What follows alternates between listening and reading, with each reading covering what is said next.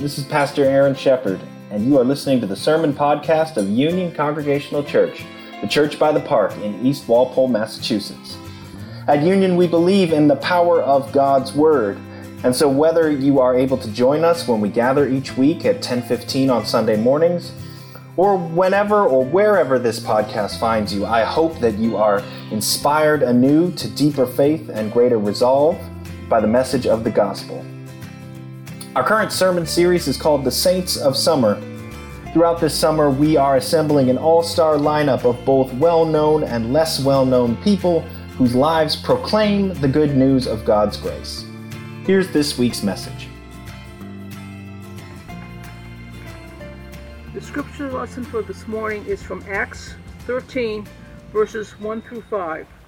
Now, in the church at Antioch, there were prophets and teachers Barnabas, Simon, who was called Niger, Lucius of Cyrene, Manaen, member of the court of Herod the ruler, and Saul. While they were worshiping the Lord and fasting, the Holy Spirit said to them, Set apart for me Barnabas and Saul, for they have work to which I have called them. Then after fasting and praying, they laid their hands on them and sent them off. So being sent out by the Holy Spirit, they went down to Seleucia, and from there they sailed to Cyprus. When they arrived at Salamis, they proclaimed the word of God in the synagogues of the Jews, and they also had John with, who was with them to assist them. May God add a blessing to the rehearing of this word.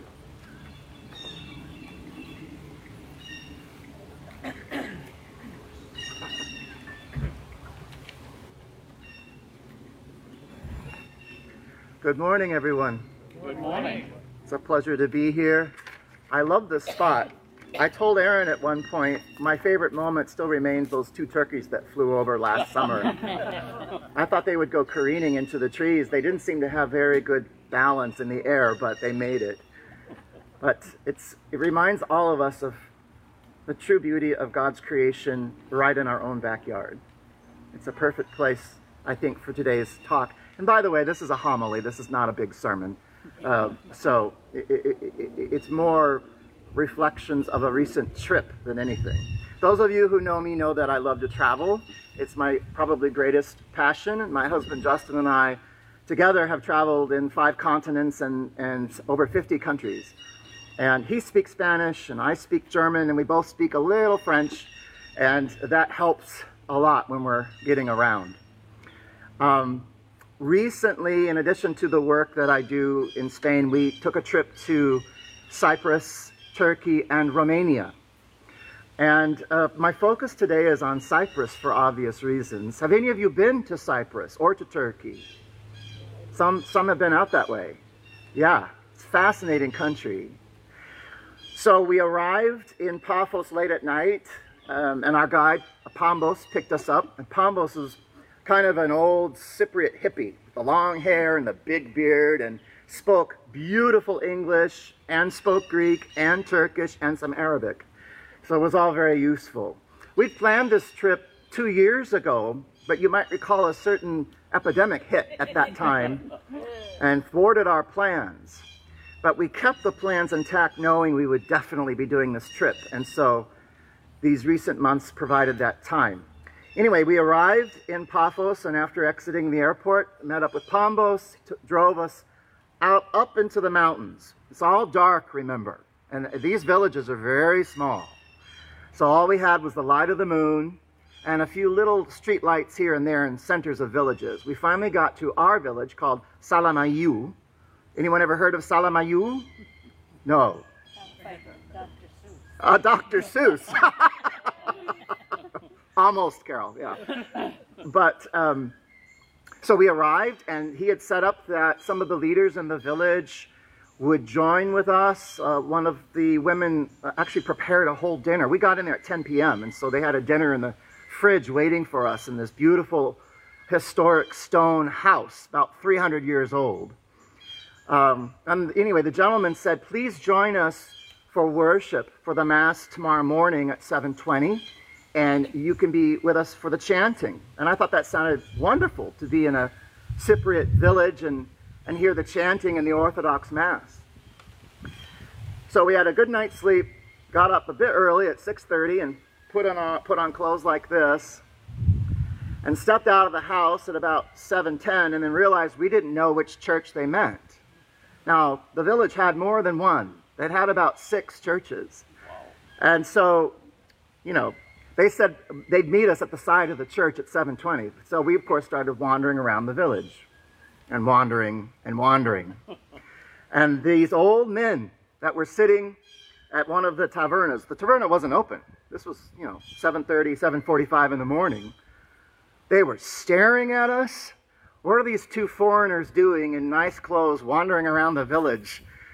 We ended up having to call our guide who lived in a village 20 minutes away and he wasn't sure which church they were at either. Suddenly, about a little after eight, it dawned on us maybe it's the big one on the hill where they're chanting.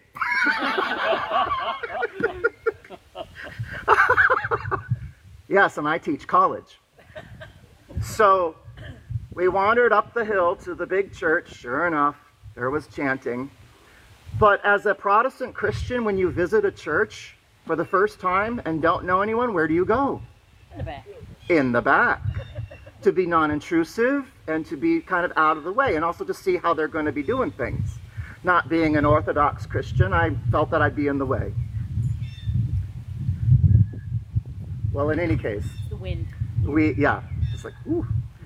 We got into the back of the beautiful sanctuary I did want to mention this was the Greek Orthodox Church of St. George from the 16th century, restored in 1916. And it had 16th and 17th century icons, big ones, beautiful wood, gold. And of course, in Orthodox style, certain members would come and kiss certain icons. At one point, they were going underneath an icon, and I had to ask later what these rituals meant.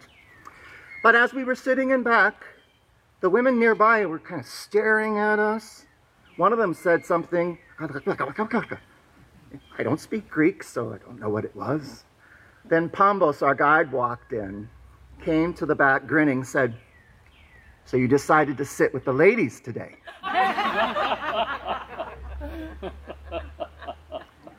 we had no idea. Of course, in many synagogues, men are on one side, women on the other. Same in the mosques in Islam. And there are still some churches where men and women are separated. Uh, I'm not here to judge that, but I'm not accustomed to it. And it never crossed my mind. but I said, well, you know, we're a gay couple, so I suppose it's okay. Plus, as it turned out, all the men up front, they were chanting in Byzantine Greek. And if we had gone up front, we couldn't have left. By the way, you know how long Orthodox Mass lasts? she said five. It was, it was about four hours at that particular village. Four hours. As much as I enjoyed it, I wasn't up for four hours of Byzantine Greek. So we had a good hour there and then decided to go to brunch and exited, and all the ladies stared at us. We're like, bye. it was fun. Well, anyway, at brunch, we're all still in our church clothes, and the men come over uh, uh after Mass had finished, and they had aged a few years, and they came over and said, Where were you? Why did you sit with the women? What's going on? But anyway, we had a nice brunch, and they hauled us all off into a van. Drove into the mountains, and in Cyprus, those mountains in the late spring, early summer, very dry, brown, yellow, bright yellow grass and incredible orchards and vineyards and all of that as well in the mix. And we went to an area, by the way, we didn't pass a single car for an hour and a half. These were back mountain roads, and you could just see how ancient everything was. Hardly a soul or even a house to see on these mountains. So they brought us to the path of St. Paul and Barnabas. And legend has it that back when Paul and Barnabas, and for a while John Mark, were traveling along that path, they stopped for lunch outside Salamiou. And they had olives, of course, and they spit out the pips, and guess what grew there? Anyway, that's the tradition of the village. I can't confirm it, but there are 2,000 year old olive groves there. It's possible they were started by Paul, or maybe he walked past them. Our traveling companions included Laura Ethington. You may have remembered her from the Christmas concert. She came up and sang from New York.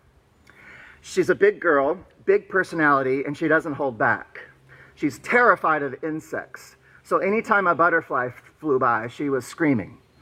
Then came our friend Jasmine, who's terrified of snakes. And she said to the guides, Are there snakes here? And they looked, Well, yes, they're around, but they won't bother us. It's the middle of the day, it's hot.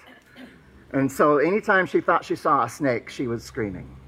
So we were with two panicked companions and about three or four men from the village who thought this was all just great fun, scaring the ladies.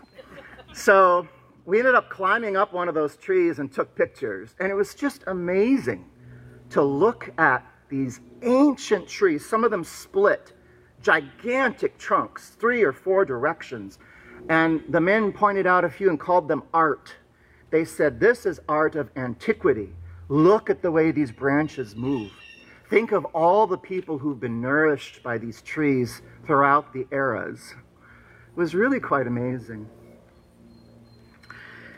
So, I just wanted to mention a bit about Cyprus's background. Some of you probably know, but the people who have lived there for the last 3,000 years Mycenaeans, Phoenicians, Assyrians, Egyptians, the Persians for a tiny time, the Greeks, the Romans for quite a while, the Byzantines for even longer, Arabs, Crusaders and French, the Ottoman Turks, the British, and finally the Greeks and Turks today.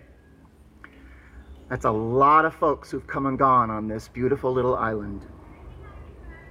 And it was ruled by Egypt until a famous queen died. Do you remember who she might have been? No, that's even further back. no, this was Cleopatra. Cleopatra was the last monarch of the Egyptian dynasty, the Ptolemies at the time. And she died in 31 BC, and then it came under, of course, Roman rule because she'd been the lover of Mark Antony, who was the uh, at odds with the coming Emperor Augustus, Octavian. It was a center of commerce, trade, and agriculture, and an important military base, obviously, because it faces the Middle East, Turkey, the Aegean, Mediterranean, Egypt. It's facing it all. It was very cool to think I could hop on a plane and in an hour I would be in uh, Tel Aviv or Cairo or any of these places.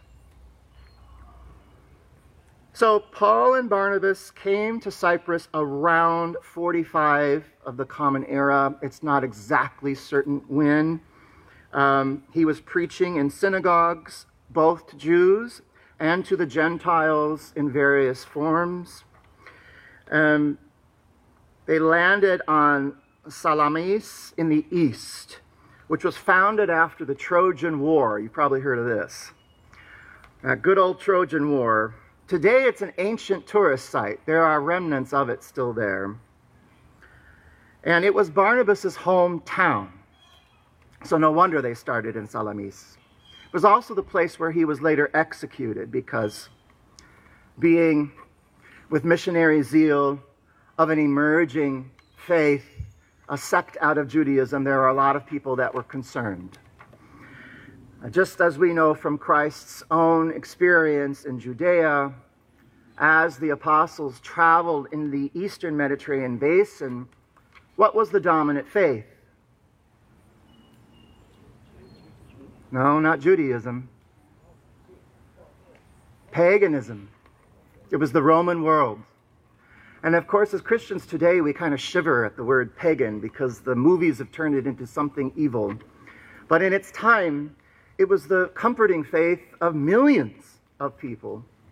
There was a god and goddess for lots of different purposes, which had come from their ancient times, two, three thousand years before them.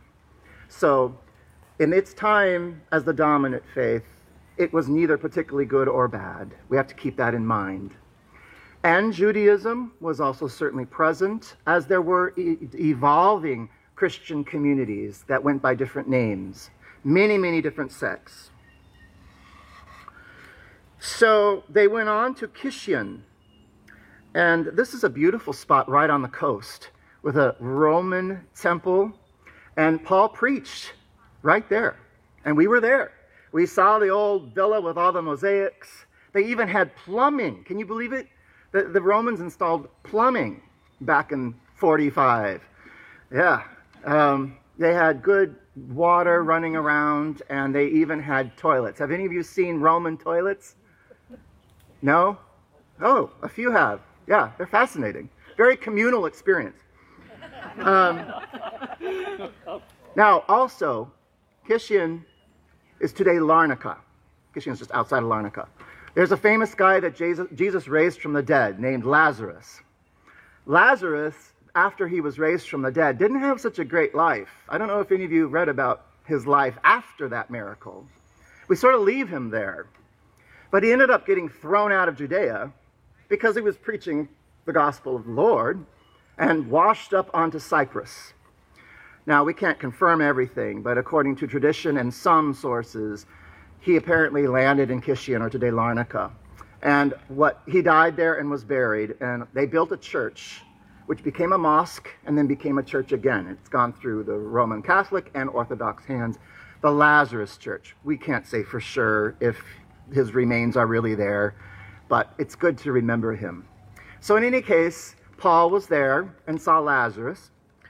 Um, So then the final area is the far west of Cyprus that they traveled to. After they were in Salamiou in the mountains and had their lunch and spit out their olive pips, they went on to Paphos. Now, Paphos today is kind of a British colony. Any of you have been there? Uh, everyone speaks English, and all the resorts serve British food. And uh, I love my British friends, certainly, but I don't always like British food. Uh, one of the most surprising things we found were the sausages for breakfast. Have any of you had these British morning sausages? They're, they're mushy. You can eat them with a straw. And I actually complained. I went, I went to management, yeah, you know, because I am German, and I said, What is with these sausages? Um, you know, in my view, a sausage should have a little bit of a, of a crunch when you bite into it. And they looked at me and said, well, as the majority population here is from Britain, we can't appeal to all tastes, and we don't have many Americans that visit. And I said, Well, I've heard you have Germans here, and they like real sausage. He didn't appreciate me. so, Paphos, you mentioned Aphrodite. Now we're coming to Aphrodite. This was the ancient cult, the Greek goddess of love and beauty and she was ostensibly born of sea foam. And all of us went down to the Aphrodite Rock, um, which is apparently where she emerged out of the sea. You've probably seen famous paintings of this. And uh, we swam around that rock because if you do, apparently you'll meet your next love. And Justin said, Be careful how far you swim. um, so they went into Paphos, Paul, Barnabas, and John Mark, and they met this magician, Elymas, who we call a false prophet today from our Christian perspective. But in his time, he was like a vizier or a, you know, a, vice, a vice president or a secretary of state. And he was also a healer. Um, Paul temporarily blinded him. There's a famous painting by Raphael about this. And um, then Elymas was the attendant to the Roman proconsul Sergius Paulus. Paulus was an important man, and Cyprus, as I mentioned, was a military base for all these various empires. And he converted to Christianity thanks to Paul and Barnabas. Um, so you think about that. This is in 45. The Emperor Constantine, who converted the empire to Christianity, didn't come around until the 300s, I think 320 or something. So this is a very early conversion of Roman leadership. So, um, because of Paul's ranting after the proconsul converted, he wanted everyone to convert, so he was a bit zealous. And some of the church or uh, leaders of the synagogue had him tied to a pillar and whipped. That pillar is there. We visited it. Although it looks to me like it was something that was put together in the 1970s. I'm not sure. It's from 45, but I could be wrong. Um, and in 2 Corinthians 11:24, Paul writes, "Five times I received from the Jews the 40 lashes minus one." Now, I'm a bit sensitive to anti Semitism, having had Jewish friends throughout my life. Um, but I can kind of see why Paul was upset with them because every time he seemed to go to a stronghold, they would, they would whip him 39 lashes. That's very unpleasant if you think about it. So no wonder he was a bit jaded. From there, the apostles moved on to Perga, which is now um, southern Turkey. And many Cypriot Jews converted to Christianity at this time, especially after the proconsul converted. There was a little bit more impetus then to join this event. Um, just one little side note that Barnabas, he was a Levite and something of a musician. I don't know if you knew this. And he died a rather horrible death, um, as many of them did, for preaching the word of the Lord.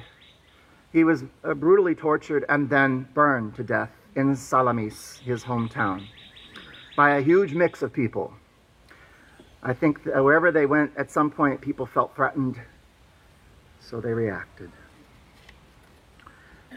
It's important to remember, too, Paul being from Antioch, which is uh, right next to Syria and southeastern Turkey.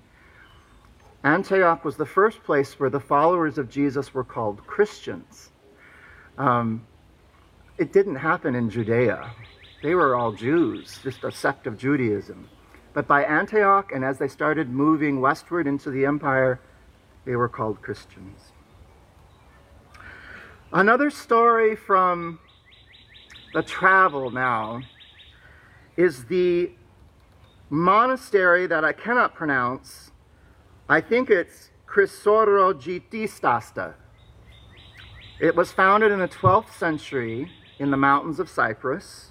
It has 18th century buildings today. If you can imagine, just beautiful pillars, loggia in Italian, flowers and plants everywhere, wonderful cobblestone, and 900 uh, year old priests walking around.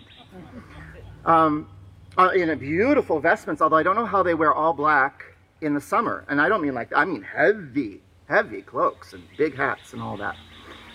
So our, my guide, Pambos, asked me if I wanted to observe one of the rituals. I said, sure.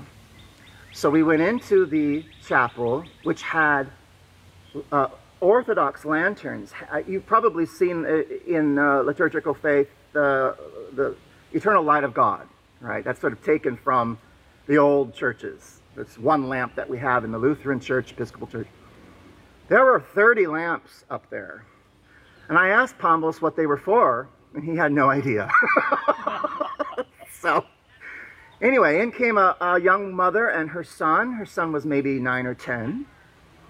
And they, and we, Pambos and I were standing on the side in the middle. And they went around kissing every icon. Those of you who've seen Orthodox churches, there are a lot of icons to kiss. So you're going to be in there a while. The child, I don't think, quite knew what was happening. He sort of looked at his mother like, I have to do this again? You know, and around they went. They came up to the front, and out came the, the father. And he never spoke to the, to the boy and, and didn't look him in the eyes. And he brought out an old book and faced the front and said,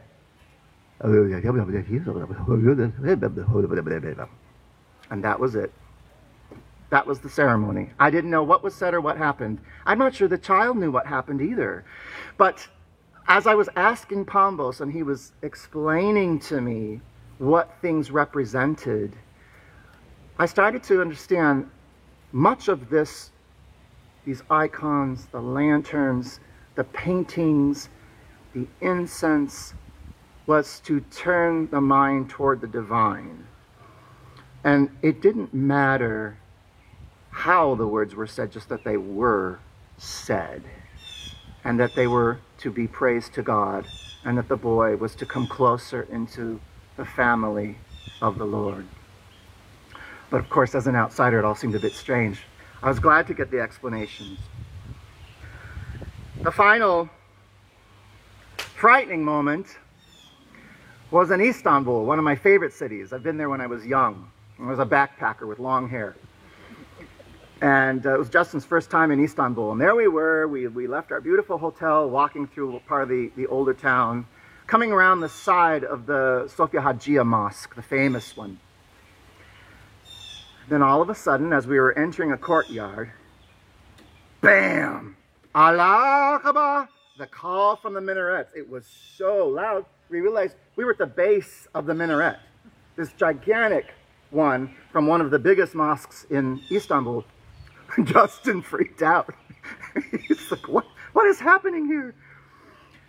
And we stopped, pulled away, and listened. And it's a very beautiful almost haunted sound, I think. I've enjoyed hearing the call to, to worship throughout the Islamic world. Later, we took a tour of this cathedral. And of course, it was built under Justinian I in 537, built in five years. And um, in its time, it was by far the largest cathedral ever constructed until the Cathedral of Seville, Spain, was finished a thousand years later. And of course, after the Ottoman conquest, it became this magnificent mosque. But what's unique is that they retained the Christian imagery. You look up and you can see Mary and Christ, and you see the apostles. Paul is up there. Now, for certain worship, they have a little curtain they cover. Because technically in Islam, you aren't to have paintings of people or animals, they believe that's only for God. Humans are not to create that. But they understand the significance to people of all faiths there. I found it fascinating to look up and see Paul on the side of a mosque in Istanbul. Of course, he was put there under Christian leadership long, long ago. In his missionary journeys, Paul faced storms, shipwreck, flogging, imprisonment several times, and stoning. In Corinth, he planted the seed of a new religion and formed a small community. He apparently wrote some four or five letters to the Corinthians, although only two were codified into the New Testament. Athens, which he visited later, of poets, dramatists, philosophers, and logical thought, Paul trained in their craft. It was viewed at the time and later that his mission to Athens was a failure, however, as no one of importance accepted Christ. And for the most part, he was teased by the pagan believers. In Ephesus, they had the goddess Artemis. Do any of you know what's unique about Artemis? uh, many breasted, multiple. Uh, she was a fertility goddess. So there was great learning, Greek philosophy, a small Christian community there before Paul's arrival. Uh, again, most were pagan believers. Paul challenged Artemis and was pointing a finger at sculptures and then was hauled off to prison. They didn't appreciate his objecting to the statues of the fertility goddess. He wrote letters there in Ephesus. Um, there's some discrepancy, and you can say what you will about who wrote what letter. Scholars and academicians have confirmed of seven of the letters actually in Paul's writing, that others may have been added by scribes, others who knew Paul, because several emerged after Paul's death. So I don't think he was writing from the grave. But in any case, he was writing letters there in the prison in Ephesus. There were Christians baptized there. Finally, Rome, which was the center of the world and a pagan stronghold. Women wielded power and influence. They could inherit property, give property away, divorce at will, choose their partners, act as patronesses, endow and build temples and churches. Of course, this was more of the aristocratic women more than anything, but it, suffice it to say, women held a very important role in society in the Roman time. One needed women on their side wielding power. I'm not entirely sure Paul was a huge fan of women. Uh, some of the statements in the scriptures we view as, um, what do you say, sort of of its time, you know, history and social strict restrictions. But in Rome, they didn't accept such social restrictions. They weren't interested in separating men from women, certainly that women could not handle property. So they were butting heads, most definitely. Paul and Peter was there too. We're not sure if they were around each other, likely, I think. So a lot of powerhouse apostles were in Rome at the same time, attempting to bring shed light on this world. But that world in 45, 46, and 50 of the Common Era wasn't interested in, in change. Phoebe brought Paul's letter to the Romans, likely written in Corinth. Paul was put under house arrest, but he could teach. They didn't care if he was teaching as long as he wasn't, you know, offending too many people. There was a Christian community already present in Rome when Paul and Peter were there. And Paul was emphasizing justification by faith, not works, not statues, not how many gods you can cram onto your altar, but faith in the one God. Then there was the Great Fire, 64, Emperor Nero, who was no friend of the Christians. There was severe persecution in that time. We don't know for sure, but they state, based on many of the treatises that were written later, that Paul was beheaded and his remains placed outside of the walls. And at that time, a very small structure was erected in his memory. There were no large churches built at that time, that came much later. Of course, today it's a papal basilica called St. Paul's Outside the Walls. Have any of you been there in Rome? No? It's one of the seven pilgrimage sites of Christianity in Rome. I'm not sure Paul would recognize anything of it today, but it is a, a beautiful structure in his honor.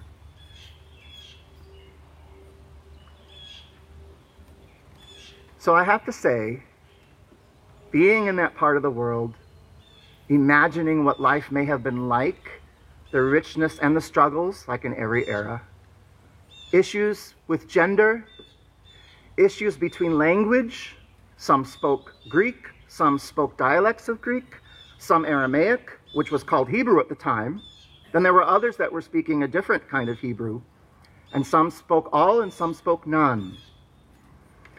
And all these different empires I mentioned who came and went. Even in Paul's time, six or seven major empires had put their presence on the land. And with that came religious thinking. I would imagine it'd be a daunting task to be Paul and Barnabas in that time and look at the Mediterranean world and think about bringing the truth of the gospel to this huge, diverse population. I can't even imagine trying to do that and then facing the shipwrecks and the stonings and all the rest. For me, with Paul Barnabas and John Mark walking the dry, wind-swept path in Cyprus, through timeless villages, yellow grass and lush groves and orchards, views of the sea in the distance, lunchtime and fresh local olives, not knowing the impact of their Jewish sect to have on the world, and that you are saved by faith alone, not by your works, not by what you have done, but what is in your heart and your love for the Lord. Amen.